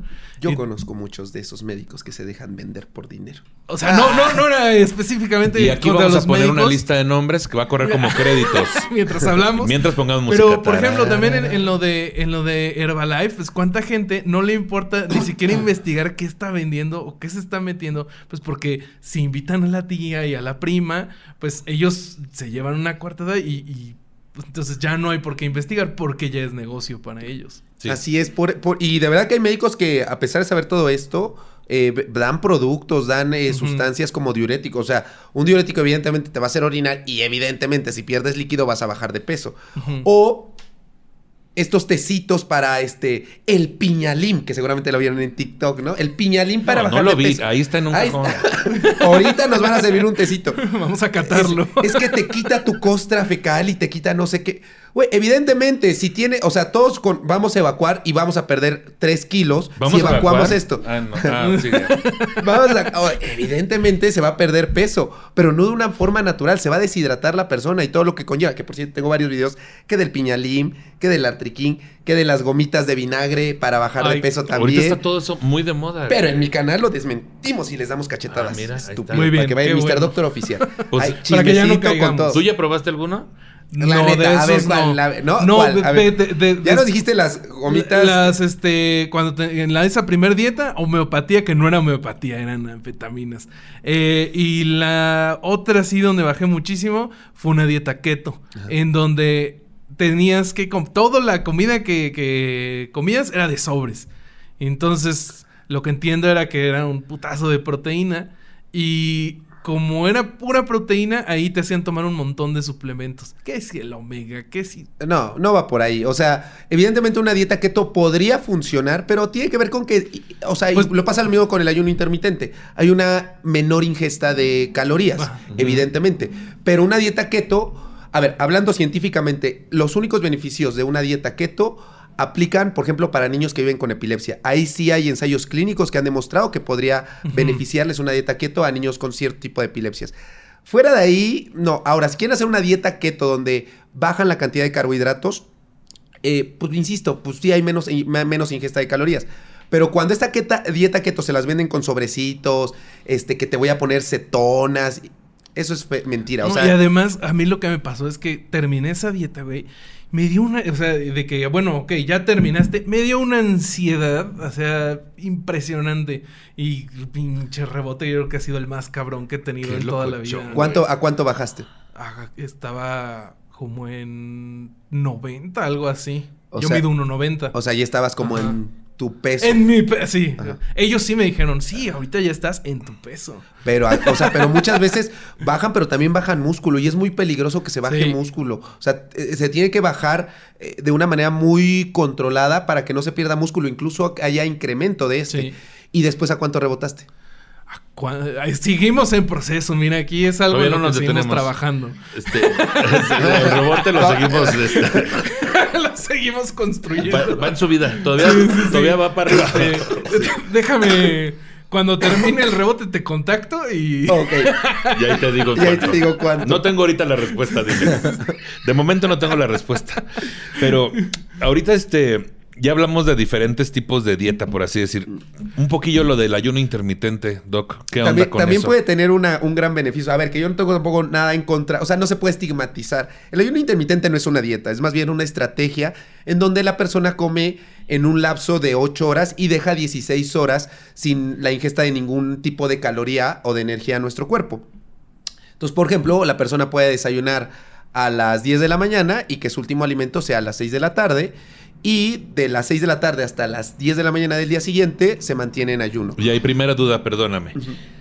No es atascarse en esas comidas. No, evidentemente no. ¿Por qué? Pe- pero tiene que ver también con que, o sea, el ayuno intermitente sí tiene evidencia científica que funciona si se realiza de manera correcta. Porque no nada más es eh, dejar de comer y después cuando a las 10 de la mañana hay mi gansito, mi torta de tamal, mi champurrado, mi guajolota. No, no va por ahí. O sea, tiene que ir de la mano con un, este, un plan de alimentación. Por ejemplo, si tú em, vas con tu nutriólogo, te pone un plan y te dice, a las 8 de la mañana desayunas esto, a las 12 esto, y tú lo acortas en vez de empezar a las 8, a las 10, y en vez de acabar a las 8 de la noche, acabas a las eh, 6 de la tarde, está bien. O sea, así debería de ser. Pero muchas veces en esas 8 horas las personas se comen, les digo, los gansitos, la hamburguesa, el hot dog, y, que no es tan malo, o sea, no son alimentos malos, pero no es precisamente lo que te va a ayudar a llegar a tu objetivo. Ahora, volviendo a esta parte de la dieta, la persona tiene que entender que más que hacer una dieta, tiene que generar hábitos. Muy frecuente, yo en todas mis consultas, independientemente del por qué vayan mis pacientes eh, a mi consultorio, siempre les pregunto qué comieron las últimas 24 horas, eh, de manera muy relajada, ¿no? Y el 80-90% de las personas no han comido verduras en las últimas 24 horas. Y ese no solamente es el, el problema. resto miente. El problema, el problema es que ni siquiera saben lo que son verduras, porque me dice, sí, doctor, este, a mi pechuga, este, le- eh, llevaba ensalada de lechuga, aguacate y jitomate. Esas no son verduras. O sea, las verduras son chayote, calabaza, brócoli, ejote, nopales, este, acelgas, quentoniles. Esas son las verduras. Pero hay personas que, por ejemplo, creen que la papa, que las zanahorias son verduras. O sea, que no son malas, pero son más bien tubérculos. Entonces, eh, sí hay que empezar a tener incluso esos conceptos tan básicos bien arraigados. ¿Tubérculos? A veces. A veces. A veces, A depende. veces, mira, sí. depende de cómo este, Instagram así. Sí, es una cuestión de hábitos. Vamos a hablar desde nuestra mente de personas gorditas, gordas, Sí, sí, sí. gordos, lo que somos, ¿no? De Yo- personas, no, no, ya, aprendimos y es personas Con que- obesidad. A mí Con no me pueden decir gordo si quieren. Ah, eso justo. Pero también tenemos que respetar. Si una persona se, se identifica o le gusta que le digan eh, gorda, gordo, gorde, está perfecto. O sea, justo. Pero lo ideal es que se diga persona con obesidad. Cosas que pasan por nuestra mente al escuchar toda la información que nos trae el doc. Yo, a ver, ahora sí como, como los Twitter, empiezo yo. A ¿no? ver, dale. Lo que la gente está pensando ahorita mayormente es, bueno, pero ¿cuál es la forma más fácil de bajar de peso? Porque siempre tenemos estos dos factores. Cuando yo bajé mucho de peso, lo que le urge saber a la gente es si es muy caro y otra cosa es en cuánto tiempo bajaste. O sea, tú le puedes decir, bajé 15 kilos, ¿en cuánto tiempo? O sea, hay una urgencia Sí. por saber que sea muy poco tiempo, que no sea muy costoso y sobre Y todo... que no cueste trabajo. Y ¿no? que no cueste mucho trabajo. Entonces, la gente ahorita está, bueno, que ya vi que no me conviene tanto el, el, Rido- el Redotex, que no me conviene tanto tal el Herbalife, que no me conviene los polvitos, que no- Pero ya, a ver, ya en resumen, díganme cuál es la forma más fácil, más rápida y más económica. La respuesta va a ser que no hay, pero... Pero, ¿qué le puedes decir a esas personas No, pero que sí hay. O sea, yo, yo siempre les voy a decir, a ver, son cinco pilares para que haya un, un beneficio pronto. Pilar Montenegro. Pilar, eh, no es Este, cierto. pila- quítame ese Hombre, hombre. ¿ves? Como si no lo sabemos. Quítame. Mira, nuevo. Zumba. Zumba. Zumba, es parte del tratamiento para bajar. Sí. Este, le ponen, este, el intro va a ser con Pilar Montenegro, por favor, de este capítulo. O le- la cortinilla de salida. No porque la licencia, te decía. Eh, Copyright de cinco minutos. A ver, Digo, de pues. cinco segundos para que no, no nos desmoneticen. no, pues claro, hay que pagarle. ¿Cómo se llama la productora? La productora Liz, Les Producers. Le- pero el equipo. Liz y Román. Liz y Román, para que los puedan seguir en Instagram. Les Producers con Z. Les, Les con produce, S por aquí va a aparecer en pantalla. Claro, sí. Este, ellos para que ellos lo edit- ponen, ellos para que- editan. ¿Tú crees que no lo van Pues a eh, poner? sí, pónganlo, pónganlo que, que esto, por favor. Pero a ver, cinco pilares. Son cinco pilares. Uno, que todo tiene que ver con la parte cognitivo-conductual, pero hábitos en cuanto a aprender a comer. Aprender mínimo, empecemos a comer verduras todos los días. Eso es creo que lo principal. Dos, tener un horario de empezar a desayunar y terminar de comer, pero que sea eh, viable, que en sábados y domingos se siga eh, llevando. Llevando. Si tú dices, yo voy a desayunar todos los días a las 9, que sea todos los días a las 9. Voy a hacer mi último alimento a las 8 de la noche, que ese siempre, siempre. Es muy com antes de querer ir con un nutriólogo, porque vamos a ser reales. Hay muchos nutriólogos que dicen, a las 7 de la mañana, 500 gramos de claras de huevo. A las 11... ay, señora, si ni siquiera... de jamón dos de rebanadas. pavo. O sea, si ni siquiera tiene horarios para empezar a desayunar y para terminar de cenar, ¿creen que lo van a poder hacer? Yo por eso a mis pacientes de primera instancia nunca los mando. Es muy raro que de- de- desde la primera consulta los mande al nutriólogo. Me enfoco más en generar hábitos. Entonces, empezar a tener un horario de desayunar y terminar de cenar. Comer todos los días mínimo dos porciones de verduras y que nuestra única bebida sea agua simple. O sea, sí tener esta conciencia de decir, ay doctor, pero yo, yo este, no tomo coca o refresco, pero me tomo mi litro de jugo de naranja recién exprimido porque es muy natural. Un litro de jugo de naranja y un litro de refresco de cola trae la misma cantidad de calorías y de energía. Entonces, no va por ahí. Mejor agüita simple, o café, o té, pero sin azúcar, sin esplenda, sin stevia. No es que esté mal, pero aprendamos a tomar solamente agua simple. Bueno, y después de escuchar eso, yo me pregunto, ¿y las ganas de vivir de dónde las saca uno? Porque, mira, es que te voy a ser muy honesto. O sea, sí, yo cada que he hecho una dieta, no sé si a ti te ha pasado, güey. A ver, a ver. Es este, pues, deme mi día libre. Y yo, y yo quiero tomar, y yo quiero mi- un día a la semana. O dos. Pero es que, es que sí se puede. O sea, es que ¿Sí tiene que ir, sí se puede, o sea, ir poco a poco. O sea, tampoco se, se hizo esto de un día para otro. O sea, si a ti se te antoja, por ejemplo, comerte unas quesadillas mañana. Ok, me las voy a comer mañana a las 8 de la mañana. Eh, Claro, primero voy a comer, pero lo voy a acompañar de alguna verdura. A lo mejor me hago unos huevitos revueltos con nopales. o con espinacas y ya iba la verdura que me tocaba y, y- y- o sea, pero es un proceso de ir generando hábitos. Cómete tus quesadillas, cómete tus chilaquiles, eh, pero que vaya acompañado de una porción de verdura. Y en vez de pedirte tu té chai, pues mejor agua simple o Sí. un café así sin azúcar. O sea, no, no pasarse de chorizos a lo que vamos. O sea, sí te puedes dar Sí. de repente No, tus... incluso si se te antojan dos, ¿por qué no? O sea, es que insisto, no hay productos ni buenos ni malos. O sea, va generándose primero un hábito. Es, es- es realmente cómo son preparados esos productos y qué contienen esos productos. Pero si de repente, este, sí, porque lo primero que a uno, bueno, a mí me hace hacer como un pasito para atrás, es, no, bueno, y vamos a eliminar 100% el alcohol y vamos a...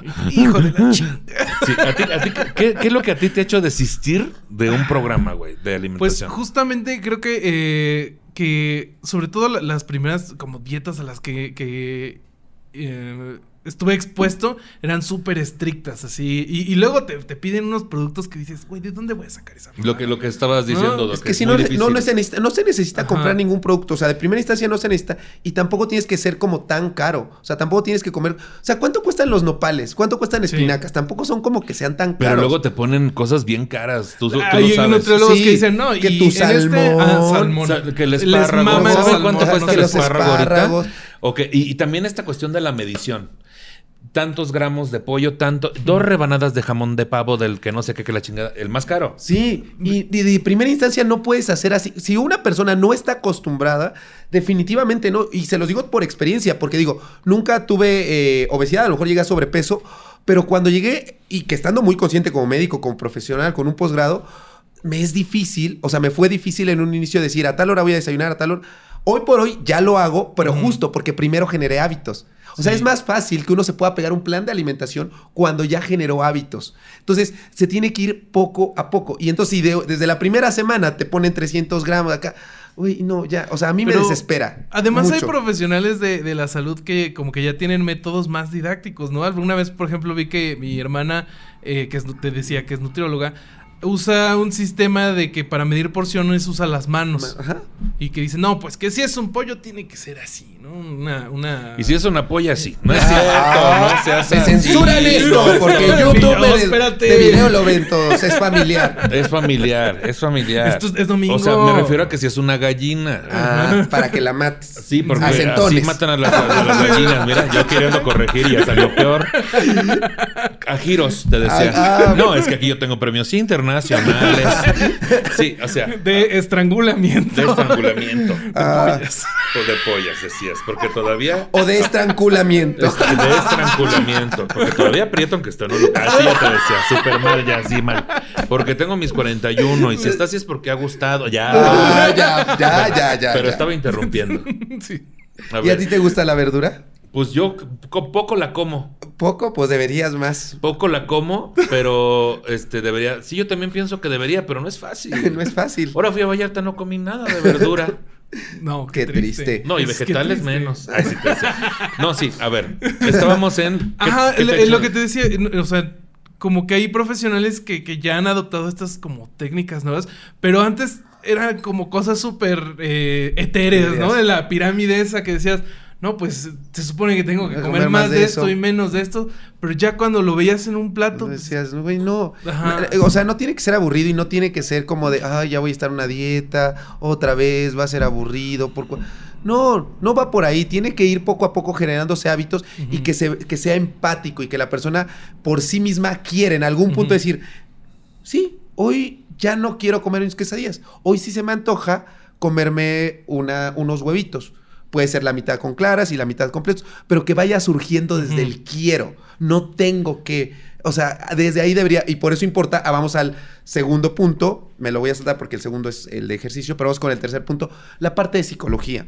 O sea, sí hay que ir a terapia, de verdad. Vayan a terapia, dejen, sí. dejen de estigmatizar la salud mental. Vayan a terapia. De verdad, cuestiónate. ¿Qué me lleva a tener estos comportamientos de querer comer? Probablemente ya los tenemos detectados. Bueno, y, y dices, ya los tengo detectados y yo lo voy a manejar. No. O sea, muy probablemente tengas cosas que vienes arrastrando o no has visto, solamente estás enfocado desde esta perspectiva. Ir a terapia te permite ver desde otra perspectiva. Desde acá, desde, ay, mira, no lo. Claro, nunca me había dado cuenta. Entonces, de ahí la importancia de ir con un profesional. Y si la ansiedad te está superando, si tú no produces tus propios neurotransmisores, no está mal que los compres. Entonces, si el psicólogo dice, oye, yo veo que si requieres ir con psiquiatría, ve, no le tengan miedo, porque muchas veces eh, la ansiedad genera que se esté comiendo y comiendo y Ah, sí, comiendo claro. más.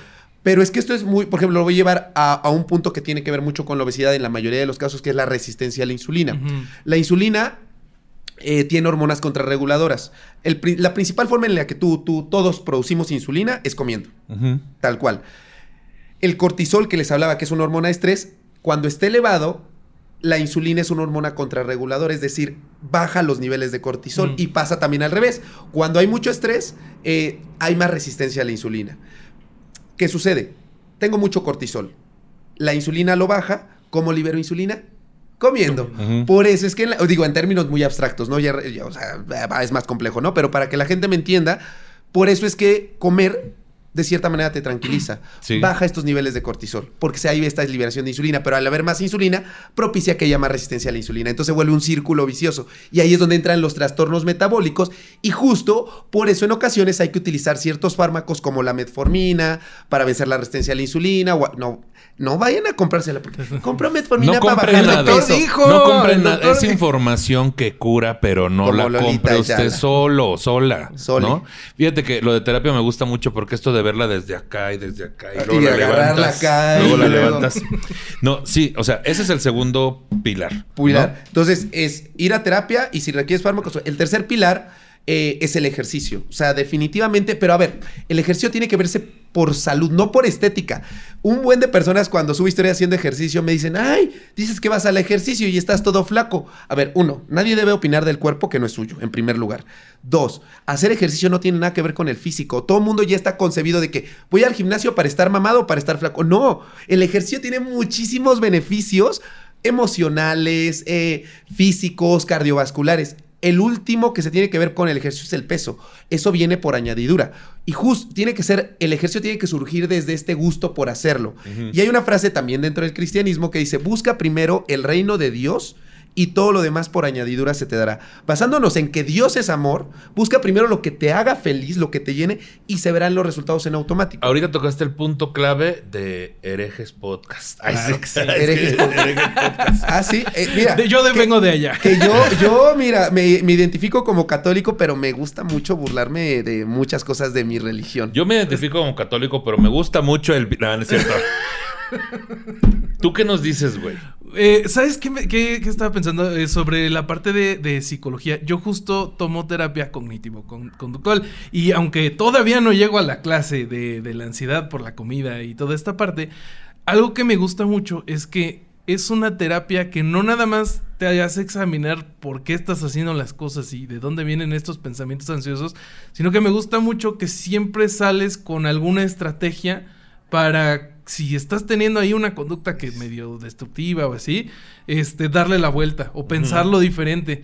Entonces, pues, cuando llegue a Verlo esa clase les platicaré, este, pero Sí sabes que no son clases, ¿verdad? Sí, sí. No, no, no, no, no, no. A mí me encanta. O sea, no, a mí me gusta que se vean como clases. Porque justamente yo con mis pacientes les digo, cuando llegan con, con diabetes, es, se trata de que usted aprenda. O sea, no hay otra forma que la persona mejore o que una sociedad avance, como bien decía Nelson Mandela, más que con la educación. La persona bien educada va a, va a superar más fácil cualquier enfermedad. Hablemos de lupus, de cáncer, de diabetes, de obesidad.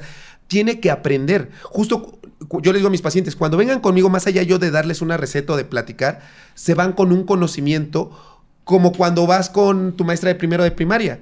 Tú aprendiste a leer y no la volviste a necesitar para saber cómo leer. Lo mismo cuando van a consulta. Ese debería ser el ideal con los médicos. Que el paciente sea autodidacta. Que el paciente no vuelva a necesitarte más que para algunos consejos. Que sea tu coach.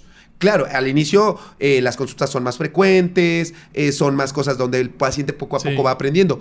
Pero a mí me gusta mucho que lo veas como clase. La parte de la terapia y la parte de ir con el nutriólogo y la parte, porque también no necesitas ir toda la vida con el nutriólogo. El nutriólogo es para que tú aprendas a cómo comer. Entonces yo estoy de acuerdo que sí son clases, ¿eh? O sea, yo los veo también cuando voy con mi terapeuta como clases.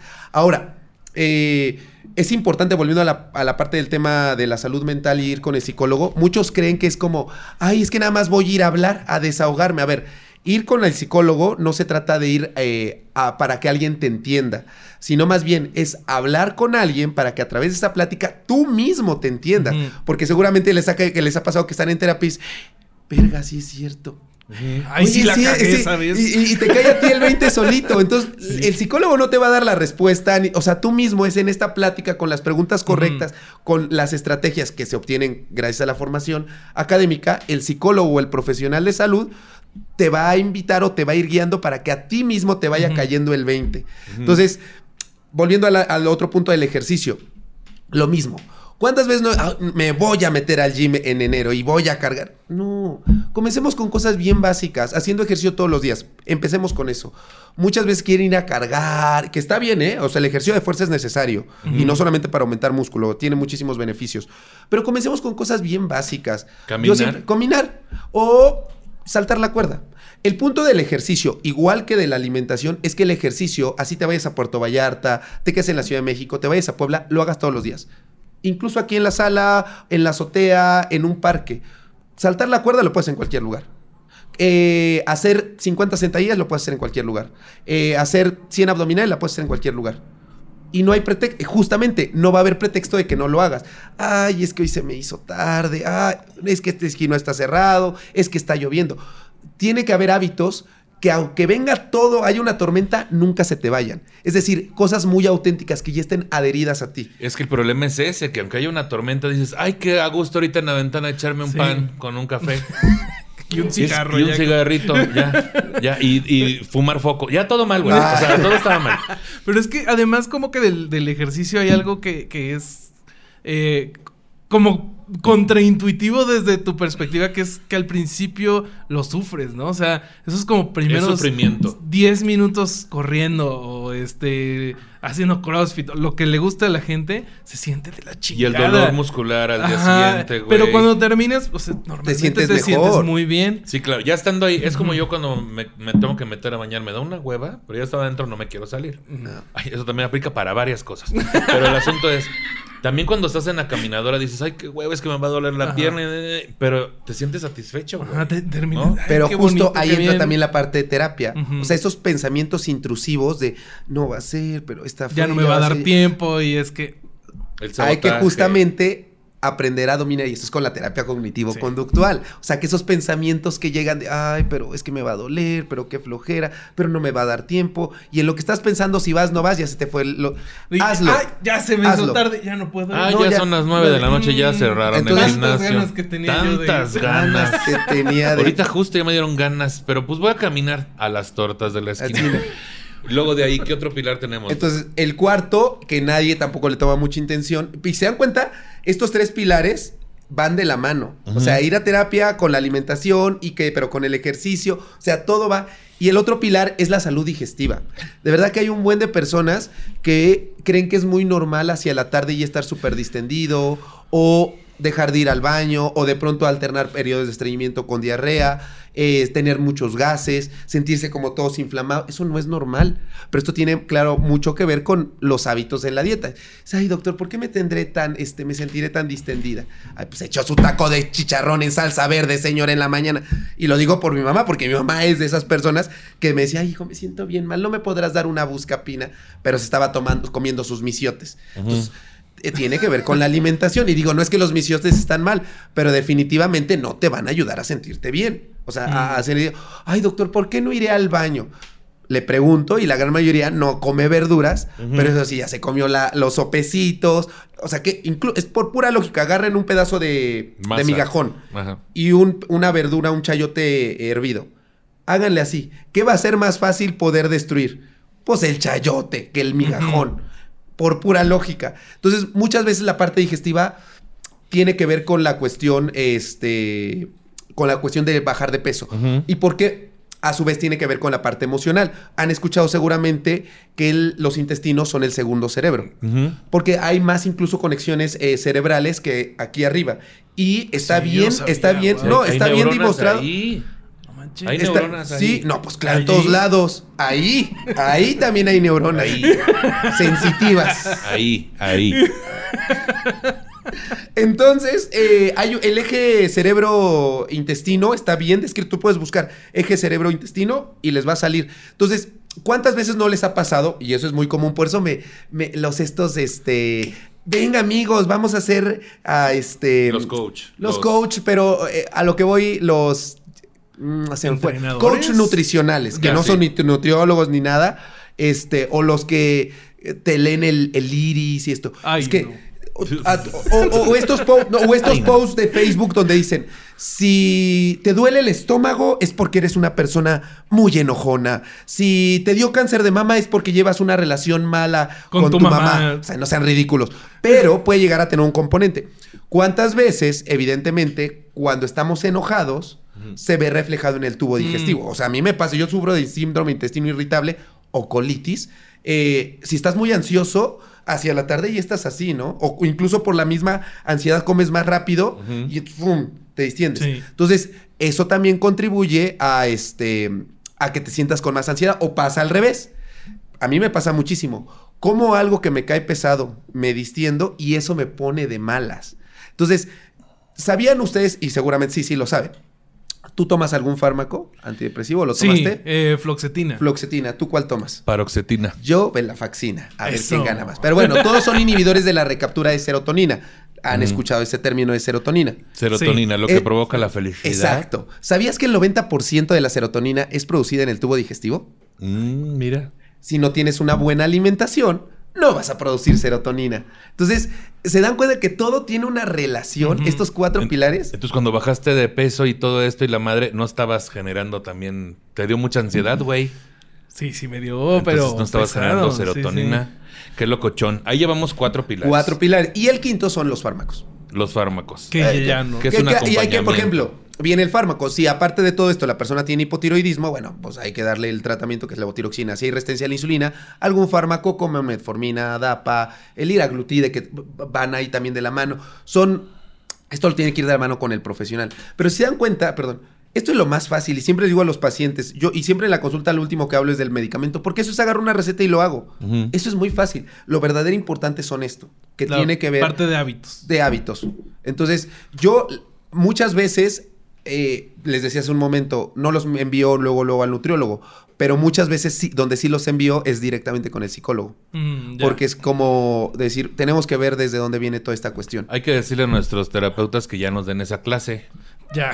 ¿no? No, no, pero es, es que, a ver, hay psicólogos, se los decía hace rato, expertos en obesidad. Sí. En psiquiatría, para ser psiquiatras tienes que hacer los siete años de medicina, los cuatro años de psiquiatría, pero hay una subespecialidad en trastornos de la alimentación dentro de psiquiatría, eh, que tarda uno o dos años. Entonces, eh, sí hay especialistas en todo esto. Incluso, por ejemplo, para dejar el tabaco, eh, el cigarro, hay especialistas en adicciones que son los psiquiatras. Son psiquiatras que hacen la subespecialidad en adicciones. No, estos loco. amigos de el doble A y los siete. Ah, que está bien. Si a ti te Yo, funciona. yo y te pensé que los No, que te hacen la si te Ah, bueno, me voy a burlar, no sean ridículos, viejos ridículos. ¿Cómo van a estar hablando de Y eso? que no sé qué. Sí, sí, sí. Porque yo sí les digo así. Aquí sí hay que... de- Mira, yo opino lo mismo, güey. O sea, es este pedo de este soluciones mágicas o religiosas o, o todos esos asuntos son los que nos hacen retrasar nuestros procesos de mejora, güey. Ah, pero a ver, pero que ahí viene el otro punto.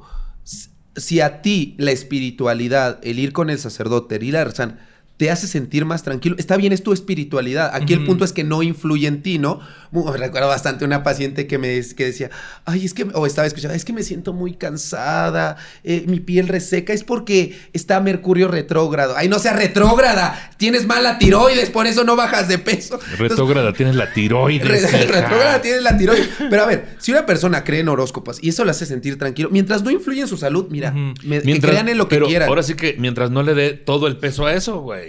¿No? Sí. Está cabrón. Pero y justo de, de- de los remedios, eh, hay una frase que dice: Cuando algo parece demasiado bueno para ser verdad, normalmente lo es. Y creo que aplica para todo esto, ¿no?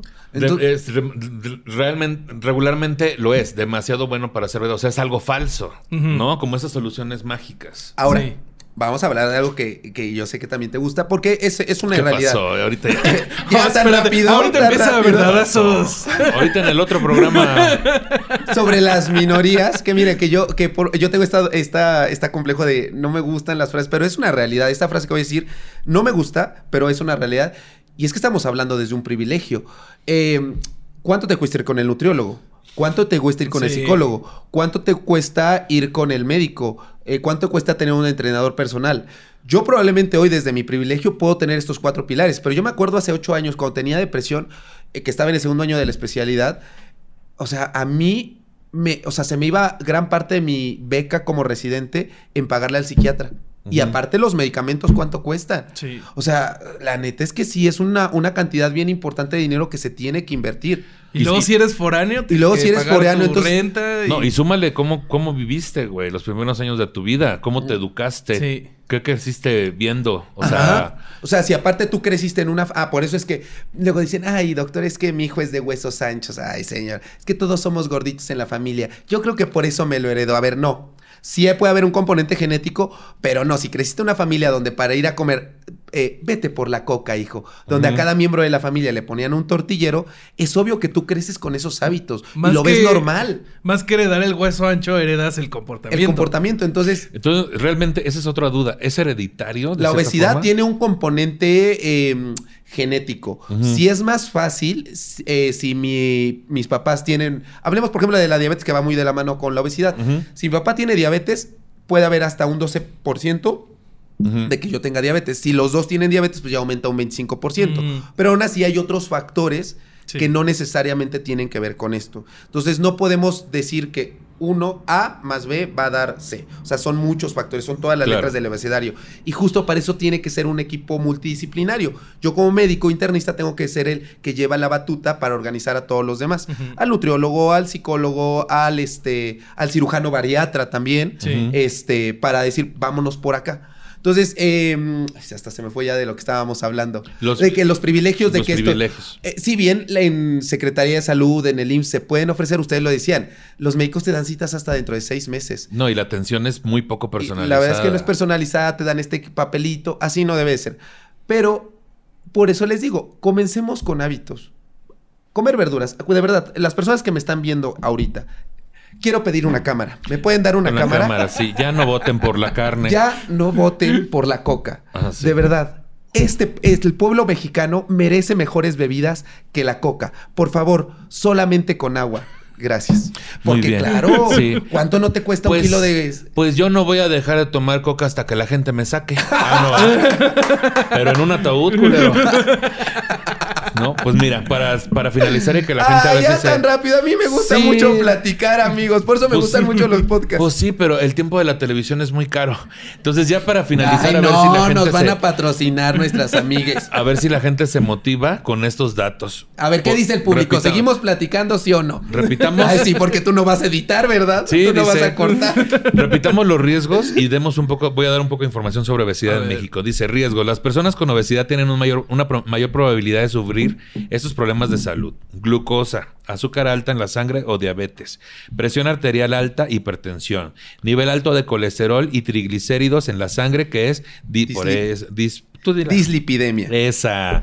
O alto nivel de grasas en la sangre. O Este, dislipide- dislipidemia. Emia, emia, es que no pude Emia. pronunciarlo nunca. Ataques cardíacos debido a enfermedad cardíaca coronaria, insuficiencia cardíaca y accidente cerebrovascular. Problemas óseos y articulares. Más peso ejerce presión sobre los huesos y articulaciones. Esto puede llevar a osteoartritis. Artrosis o artritis. Esa. Una enfermedad que causa rigidez y dolor articular. ¿Pero qué tiene, doctor? Si de algo me he de morir. El problema es cómo se mueren. Porque bienaventurados los que siguen tomando coca. Porque pronto verán el reino de Dios. Qué fuerte. Eh, qué fuerte, pero es una real. Bueno, si es que lo ven, porque si no es que antes no les cortan sus ojitos, porque ven que se quedan ciegos. Es que Dios los va a llamar, pero por partecitas. Primero el pie, Luego después lo- el, infa- el corazón, luego un ojito. luego un ojito, luego el cerebro. Como, como puesto de taco vario. A ver, dame uno de ojo. ¿De qué vas a De querer, pata. Dios? A ver, uno de pata. de buche. A ver, uno de cachete. Entonces, porque sí se también van a pasa. No, y, y le dicen, de verdad, hay, hay, hay personas que dicen, no, doctor, pero sí, este, ¿y a ti qué te quita? Ah, a ver, a ver, por favor, que- ¿a ti qué te quita? ¿Cuántas veces la, la mamá, la esposa, no tienen que estar con el paciente ahí en el IMSS afuera, muriéndose de frío o durmiendo en el suelo en los hospitales, porque los señores o las señoras no se quisieron este, tratar? Entonces, este es un problema de salud pública. O sea, a todos nos termina afectando. Eh, porque obviamente ese dinero que se destina a la obesidad, a la diabetes y a sus complicaciones, se va a eso y no se va, por ejemplo, a tratamientos de niños con cáncer. Entonces, esto es un tema de salud pública también y entender que sí nos termina afectando. ¿Y qué tiene, doctor? Si Dios nos hizo a nuestra imagen y semejanza. Mire, señora, ¿ve ese crucifijo? ¿Lo ve colgado? ¿A poco está panzón ese señor Está que está ahí? ¿Verdad que no? Pues así, Está hay que ser imagen y semejanza. crossfitero el vato. Sí. Y yo cuando veo, es que es doctor, es, es muy difícil. A ver, señora, si hasta nuestro Señor Jesucristo, que estuvo 40 días en el desierto, se le apareció el mismísimo chamuco, le dijo, si me, te me arrodillas, todo eso va a ser tuyo. Y que le dijo, aléjase, Satanás. Todo eso. Y, al, y el, no, y, Si pero- se, me arro- si y se el arrodilla, demonio, todo, Todo eso va a ser tuyo. tuyo. y que dijo, aléjate, Satanás. El demonio es bien hábil, se puede meter en forma de Y tu al cuñada. parecer, bien pitudo. Ah, no es cierto. No, sí, sí, sí.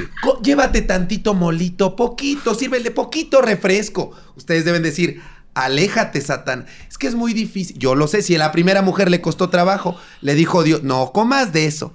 Que no la com La babosa ahí fue. La terminó mandando al infierno. No les vaya a pasar lo mismo, ¿eh? Qué fuerte. Tú Qué tienes tu opinión sobre la religión. No le vas Tú a contestar. dímela, tú dímela, porque a mí me gusta mucho burlarme. Pero mira. no, sí, de verdad que sí me burlo. Fíjate, ahí te va para la ansiedad, para nuestra ver, ansiedad. Otros, otras cosas que puede Pa- provocar. para estar más ansiosos. Ahí te va. este, venga. Puede provocar apnea del sueño o pausas en la respiración durante A mi el papá sueño. tiene eso. Se duerme con su máscara. Con su CPAP. Sí, sí, Ay, sí. qué locochón. Se lo acaban de mandar. Esto puede causar fatiga o soñolencia diurna, poca atención y problemas en el trabajo. Y Cal- chocan, ¿eh? Verde. Cálculos biliares y biliares, y problemas del hígado. Ahora, Ahora, hígado graso. Hígado graso. Esteatosis hepática. Ahora, hablando ya pues de estadística, ¿no? De acuerdo con la encuesta nacional de salud y nutrición 2021, en México el 74.1% de la población adulta y 38.2% de la población infantil tiene sobrepeso u obesidad. Cifras que irán en aumento durante los próximos años, ya que el 34% de los mexicanos ha subido de peso durante la pandemia.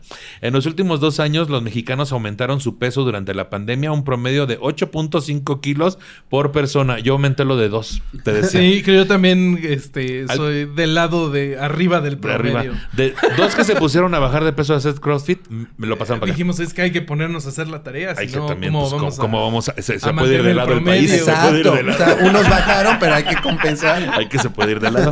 Sí, sí, sí. Y Bueno, 8.5 por persona. La cifra más alta comparada con otros países reveló el estudio. No, es 8.5 kilos por persona, que es la cifra más alta comparada con otros países. Reveló el estudio las implicaciones del COVID-19 en nuestra dieta y salud. Esta es la información que tenemos sobre la obesidad. ¿Qué dices tú, Doc? ¿Cuáles son sus conclusiones? Creo que la más importante es em, que quede claro que la obesidad es una enfermedad y que para atacar un... pro- en esta parte la, gordofobia existe. Te voy a tener un, vi- un video de eso en, en mi canal. Em, y muchos dicen, pero es que no es un problema. Evidentemente sí es un problema, pero hay que atacar a la obesidad, no a las personas que viven con ella. Eso nos tiene que quedar bien claro. No, si, no es tu cuerpo, no opines. Es bien común, insisto, que en las redes sociales se pongan, "Eh, no normalicen la obesidad. O por ejemplo, con Herley, eh, cuando hizo la campaña de Nike. eh, ¿Cuántas veces le dicen a las personas, no? Ay, mire, estás gordo porque no haces ejercicio. La ponen a hacer ejercicio en la campaña de Nike y se empiezan a burlar. ¿Cómo puede ser que una persona gorda salga con eso? Está normalizado. Dejen de opinar de los cuerpos ajenos, incluso siendo médicos. Porque a mí me etiquetan mucho en videos de personas con obesidad en TikTok. ¿Qué opina, doctor? Pues, ¿qué voy a opinar? No estoy en el consultorio. ¿Por qué voy a, aunque sea un experto, no tendría por qué opinar porque no me están pidiendo mi opinión? Entonces, se trata de atacar a las personas. Eh, a- digo, Hay que atacar a las Hay personas que con obesidad. ya trata lo de dejó atacar. Muchas, este es el único clip. ¿Lo, lo tienes? Nos vemos la próxima. Ah, no tra- se trata de atacar a la obesidad, no a las personas que viven con ella. Pasa lo mismo con el VIH, pasa lo mismo con la diabetes. Entonces, evidentemente hay personal del área de la salud que no tiene esa empatía y es en lo que deberíamos de empezar a trabajar. Perfecto, muchas gracias, Doc. Y Bobby. Pues justo eh, de, de Instagram, que tal vez no, no siempre sea la mejor fuente de sabiduría, alguna vez vi una frase, o bueno, una persona que decía que cuando más ha, ha tenido controlada su obesidad es cuando se concentró en estar saludable y no en bajar de peso.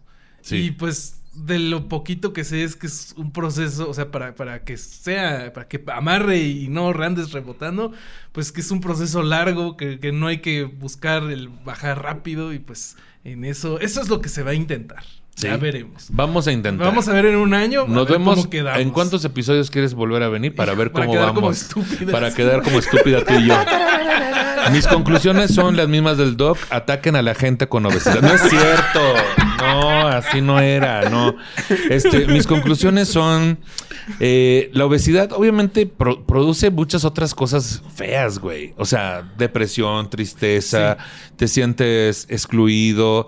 Te sientes este No estás a gusto con no tu estás a gusto con tu cuerpo. O a veces puedes llegar a estar a, gusto con tu cuerpo, pero luego también se envuelve una disforia rara porque luego tú no te ves tan gordo al espejo, pero ya la ropa no te queda, güey. Sí. Y luego ves fotos y dices, ah, no mames, sí estoy bien gordo. Entonces, este tipo de cosas que uno se dice, también es bueno ponerle... Decirle las cosas por su nombre. ¿Sabes que estoy gordo, güey? ¿Sabes que tengo obesidad, güey? Sí. Y, pon- y en estos rangos de, de qué tipo es, o sea, cada vez estoy peor, hay que hacer algo al respecto, porque yo cada que veo esos programas de Kilos Mortales digo, ¿cómo se permitió llegar a ese lugar? Pues porque así es, porque así es porque no te das cuenta, o sea, por más, por más, entonces no juzgue usted a la gente que no se dio cuenta porque hay algo que le está pasando en su interior, en su cabeza, eh, creció de otra forma diferente a usted, entonces tengamos compasión y desde la compasión a todas las personas que quieran cambiar algo en su cuerpo, va a ser mucho más sencillo entrar a, entrar a un proceso, ¿no? Y pues bueno, por último, Doc, ¿dónde te sigue la gente? ¿Qué andas haciendo? Cuéntanos. Yo soy médico, soy internista, esa es mi especialidad y como ya escucharon, eh, pues trabajo dando consulta particular. Antes trabajaba en el IMSS, pero no me daba tiempo para los videos. Eh, también me dedico a dar eh, conferencias a otros estudiantes de medicina, doy clases, este, pero también me gusta ser bien inventada. Entonces hago contenido para redes sociales. En todas me pueden encontrar como Mr. Doctor Oficial. Y ahí echamos perreo y todo. Pero yo antes de irnos, yo quiero que si me hagas la voz de Pedrito Sola. ¡Ay! Entonces vamos a atacar a la gente con obesidad. ¡Ay, a la obesidad! ¡A la obesidad! Una mosca. ¡Ay, una mosca, Pati! Así ya está. Eso. Complacido. Yo- yo- y mañana yo yo, quería- mis, sin Sí, garganta. yo quería hacer la de sí, sí, sí, sí, sí, sí, sí, sí, sí, sí, sí. Sí, sí, Pati. ¿Y tú qué vas a hacer? No sé, no, mis dotes actorales están muy mal. Sí, sí, sí, sí, sí, Yo no estudié nada, te decía. Entonces ahí te encuentran como Mr. Doctor Mr. Doctor oficial en todas las redes sociales. En todas las redes, ahí estás en YouTube también. Y también muchos videos y contenido. Así es. Muchas gracias por acompañarnos. No, gracias a ustedes. Me vuelven a invitar para otro tema. Yo, mire, yo siempre hablo y hablo. Pero ya no digas que hay que atacar a la gente con... No es cierto ya. Bobby, ¿dónde te sigue la gente? ¿Qué eh, a mí eh, yo estoy en todos lados como Bobby.hereje o algún similar. eh, y hago un programa que se llama Herejes, que sale los domingos, eh, pero el nuestro sale a las 11 antes de, de temas de nicho. Y este y hacemos lives los jueves con mi querida Carolina Hernández Solís. Uy. Carolina, soy su fan. A Sí. Carolina, ayer la escuchamos, ¿verdad? Eh, Carolina es esta chica con cabello corto. Sí, sí, sí. Ay, ella también me cae muy en noviembre, bien. ahí te paso el contacto. ustedes, Sí, yo, yo sí. quiero ser de su grupito de amigos de estandoperos, porque aparte me gusta el stand-up. No lo hago, pero me gustaría. Me- Se me da mucho lo de hablar. Fíjate bien lo que te voy a decir. No quieres ser parte del grupo de amigos Es que estandoperos. ya se, se odian. En Twitter, en Twitter vi que hay sus grupitos, Te se lo odian. prometo, Se no cancelan. quieres. No se cancelan entre ellos. Hay una palabra que sobra ahí, que es amigos. Amigos. Bueno, quiero ser parte de su grupo, de, porque, o sea, porque son muy cancelables, pero, pero ayer que venía escuchaba leyendas, decía, oye, me, gusta esa acidez, o sea, la tengo, pero a veces es como. Libérala. libérala. Qué. Hablando de calcerables, voy a estar en un episodio con el tío Robert y el cojo eh, en Pur de Patos, ¿no? Haciendo rosa y leyendo Haciéndole cosas súper impropias. ¿cómo Haciéndole rosa? Quetzal. No se lo pierdan próximamente. Este, a mí me siguen como Nicho Peñavera en todas las redes sociales. Este episodio está disponible en mi canal de YouTube, Nicho Peñavera, y en todas las plataformas de podcast. Compártanlo para que hagamos comunidad. Chiquechi, tengo un show este próximo 21 de octubre Vayan. en el 139. Va muy bien la venta. Ahí nos vemos en la Condesa. Mi show completo, bromas nuevas. Y por último, sí, hay bromas nuevas que tú no has visto. Voy a ir. Tengo que ir. No Invítame muchas, a tu ¿eh? podcast de herejes, yo también soy Claro bien sí. podcast de hereje. Ahí te van a estar diciendo, cada que digas, no, y nuestro Padre Dios, y, Y ahí te van a Y contestar no me importa. como te merecen. No es cierto, no te- Señor Jesucristo es primero. Si yo con Jesús, ¿quién contra mí? Sí, sí, Cristo contra mí, ¿quién conmigo? ¿No? ¿O cómo era? ¿Qué, ¿Cómo? ¿Cómo Me era? van a dejar, te van a dejar con el Jesús en Ay, la boca. mira. con el de Jesús en la La boca. gente ya sabe. No, pues el de Jesús ya en la boca ya lo tuve como a los 20. El de Jesús, el un de José, pasó. el de Judas, el de- Los doce apóstoles. el Un de muchacho de, Michoacán. Ah, sí. ¿Qué? Saludos a Jesús. Este, por último, si usted se siente ofendido por el tratamiento que le hemos dado al tema y tiene un montón de sugerencias vale sobre cómo hacer este programa de forma correcta, le sugerimos dos cosas. Uno, no nos escuche. Y dos, produzca así uno. Hagas el Se le suyo. estuvo Didi. Hasta luego, amiguitos. No pongan, quítame ese hombre del coro. Ahorita sí se te cayó un brazo, ¿no? Así ya. Vámonos, pues.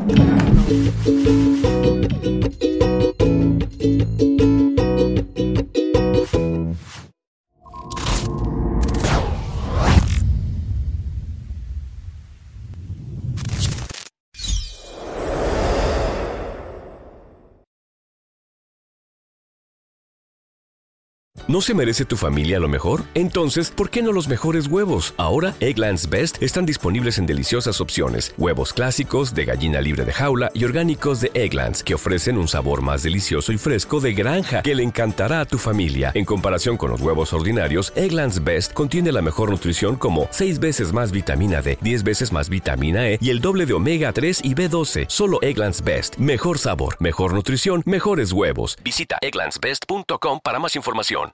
How should you plan for when your home becomes too small?